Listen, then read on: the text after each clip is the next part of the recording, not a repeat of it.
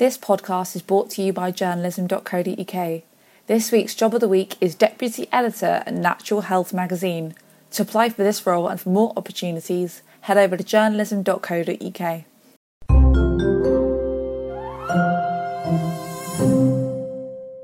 Hello and welcome to the journalism.co.uk podcast with me, Jacob Granger. Each week we bring you the most interesting conversations from around the media industry, and today we are discussing the future of public service media. So I'm joined by Anne Schulz, Research Fellow of the Reuters Institute for the Study of Journalism and lead author of a study published this week called Old, Educated and Politically Diverse The Audiences of Public Service News. And thanks very much for speaking to me today. Hi, thank you for having me. Uh, when we talk about public service media, here in the UK we have the BBC, and you've taken a look at uh, eight different media uh, in total across different parts of Europe, where its audiences currently lie, and what needs to do to future proof itself. Uh, why do you think this is an important topic for us to be exploring today, Anne? So, public service news provision is very important for very different reasons, and um, just to give you one example, is that it is supposed to provide a plurality of viewpoints, of which we have a lot in the societies that we live in today. And if uh, if it's not for public news uh, providers to um, display this diversity that we have in our societies, then we might have to fear that no one else is really doing it. So it's about the depiction of minority viewpoints, for example, mm-hmm. uh, all kinds of things like the, the, depiction of actors that are maybe not sitting in the front rows uh, in our political parliaments. Um, about specific religions, about issues, about nationalities, about different uh, income groups, uh, age groups, gender, etc. And uh, we, uh, public service media, have the task, among many others, to display this variety. Let's talk about something that you touch on in the study, which are the ambitions uh, of public service media. What what exactly are they, and how is this challenged by the digital landscape that well all news outlets are up against now? Yeah, so w- with the content that's provided by uh, public service news, the the aim is that uh, a broad part of the population uh, is being reached uh, by it, by, by this information that's provided by public service news. And um, the report shows that offline that works pretty well for most uh, public service providers that we have studied in the in the report.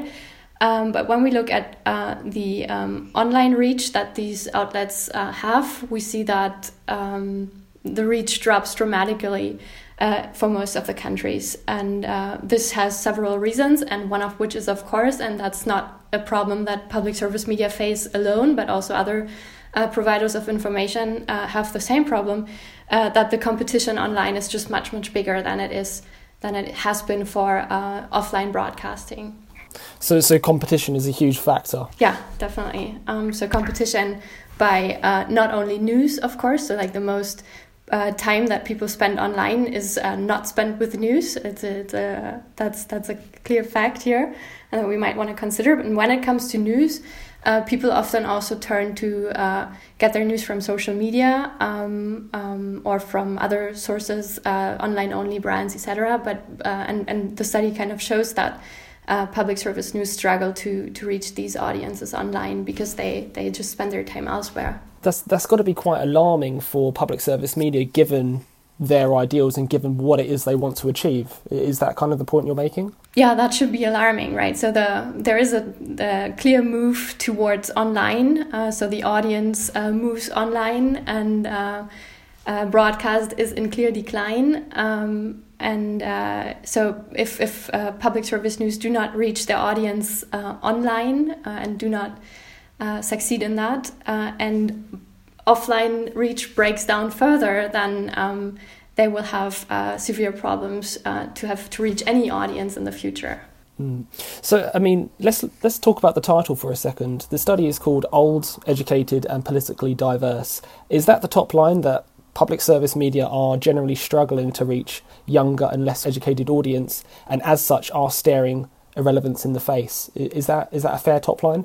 Yeah, I, I, that is a very fair top line. That's um, essentially one of the main findings that we that we uh, try to bring across here. That uh, especially younger audiences and uh, less formally educated uh, strata of the population are not uh, reached uh, very well. And when it comes to the young audiences. uh, which are more online uh, and which search for news more online than uh, offline in general. Um, it's quite surprising that uh, um, the for most uh, public service news organizations that we have studied, they don't manage to reach the young online, even though that's where the young are most of the time. So, so, is it something in, in the messaging? What is it about it that isn't quite resonating with young audiences online, even if it is there? Um, that's a good question. So it, it might not be about the content. So may, there may still be a lot of content provided for the young, but they're just not being reached by it. It's, it's possible, for example, that other providers are just doing it better Right. It's not a question of is the content there or not. So probably most uh, public service news institutions would, would say that they invest quite a lot in providing content for younger audiences, but they just don't reach them. And this could be a problem of uh, where is the content distribu- distributed, uh, for example. So we see that most institutions that we have studied do invest a lot, um, uh, like try to, to provide content via social, mm-hmm. but um, it might it's maybe not enough, or it maybe it may just need um, um, like a review. Uh, these strategies might need to get uh, reviewed again. Well, you're absolutely correct because one organisation we report on a lot is the BBC, and what we have found is that they do try to take a more digital approach with with a lot of their reporting to try and secure some of those future audiences. Was that reflected in your in your report at all? How did they compare against other European public media, and is their strategy actually working as, at all, as far as you can see? So yeah, having having said before that there is one exception that that would be the BBC in that. So they um, do do succeed quite well in reaching the young audience groups uh, also online, um, and um, the so the reasons like how why they do well so one point could be that they have started their digital strategies much much earlier than than other uh, public service broadcasters uh, that we've studied so for th- th- so they went into their on their, like their digital strategy already in the 90s uh, whereas uh, Yle in Finland has only start, really se- seriously started this business in, in 2007. So they're really late to the market. Right. So that could could have uh, set a better starting point for them. Given what we know about how young people are consuming the news, I mean, there was a study published last week by none other than Reuters um, about young people uh, news consumption. Uh, I mean, this is a tough enough question for general news organisations, but how do public service media now need to reconsider their approach for future audiences, and what kind of concerns would they have in implementing those strategies given their values that you've outlined? So one idea that the report presents in, in the discussion is that uh, niche supplements could be uh, added to the uh, to the like flagship um, broadcasting um, that can happen online, for example. Uh, and uh, the main aim of these supplement uh, supplementary services could be to reach and target directly the audiences that are currently not being reached, as for example the young. Um, it can also be about revising social media strategies. Though, here, a challenge I think that we see, and that also the report that you've just uh, spoken about, uh, that just came out last week about how young people uh, consume the news. Uh, it shows also that we have statements there of people who were interviewed uh, or young people who were interviewed that um, they do like to spend a lot of time on social media, but that this environment to them is no environment in which news happens or in which they search for news and they would maybe even see this interrupted by information as such. Uh, so we have to so there's the idea is clearly that we should go um, into these environments where we find young people and try to cater their interests there. But we also have to be really sensitive in doing that and not try to overload uh, i guess and um, because if they don't actually want it there um, we, this could cause sort of reactance uh, effects uh, that will be counterproductive. So, does that suggest that young audiences do not have the same relationship with public service media as they used to? Something has changed here in the way that we, we want and are kind of asking for this content? I guess that I, I, can I can say yes to that question. So there there is um, less direct news access among younger audiences. That's what we see uh, as well. So they search for news, uh, as I said, on, on social media, and that indicates that they have a lower brand identification as mm-hmm. maybe generations uh, that are older.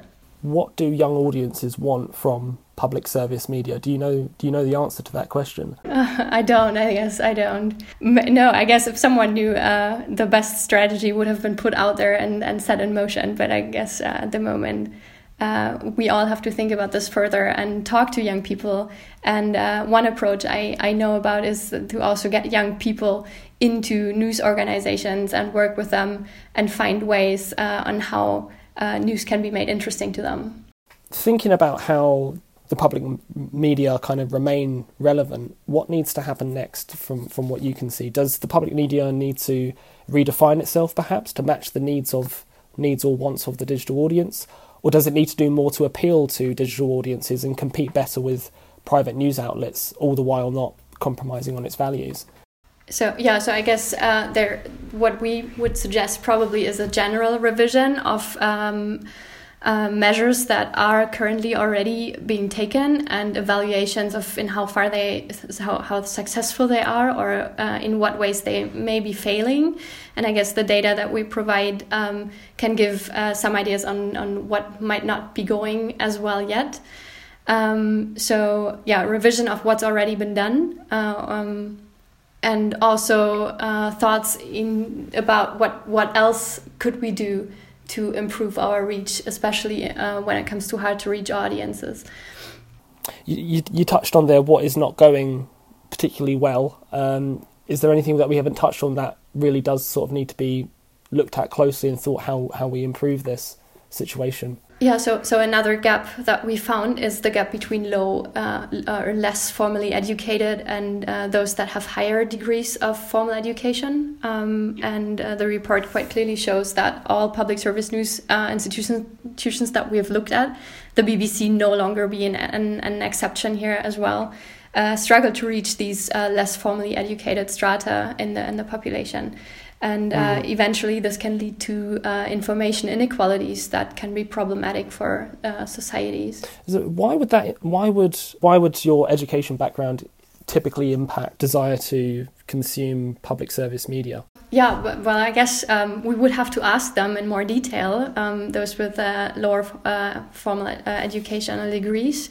Uh, but it might be that they just um, that uh, the content that's provided is uh, maybe not um, provided in a form that they can relate to that they can identify with. It could be it could be about the content that's actually provided or it could also be about an image that public service news have that is not attractive to those that have lower formal educational degrees. So is, is that the same as saying could public service media make their content less formal?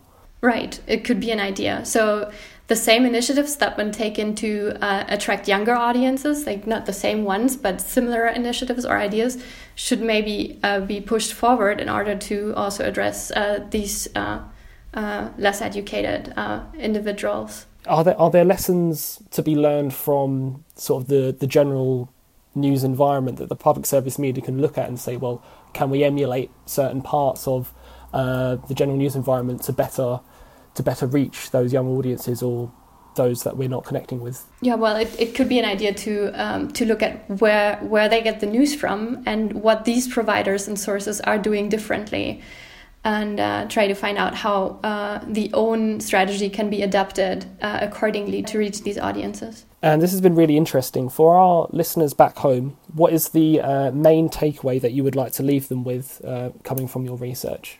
Well, I guess that there's a lot of work to do and that we need to do it and that we need to work together. Um, there is um, uh, research being provided now that uh, gives us an idea of what the state uh, uh is at the moment uh, and where gaps are, which we have to try and, and mend and close. Uh, and then we need public service news institutions to look at these findings and to figure out where they want to invest more and work more. And there's also then regulators that could play a role here and that could contribute to find solutions um, to the problems that we have disclosed. Do you think your next piece of research will look into exactly that? About the future, possible future initiatives that can be taken? Or, or regulation that you just touched on? Um, yeah, maybe. Why not? well, in any case, I look forward to it. Uh, do do send it my way when it is um, when you're working on it or when it's published, and we'll be we'll be sure to catch up with you then. In the meantime, thanks very much for taking the time to share your insights with me. Thank you. Thanks to you at home or on the commute for tuning in. We hope you enjoyed the conversation just as much as we did. If you want to know more about audience growth and engagement tips, join us at Newsrewired on the 27th of November at Reuters in London, where we'll be discussing how to do this through a breaking news strategy and live podcast. Head over to newsrewired.com where you can see the full agenda and tickets. If you do want to feature on a future podcast with us, do reach out to us on Twitter at Journalism News or drop us an email. Until next time.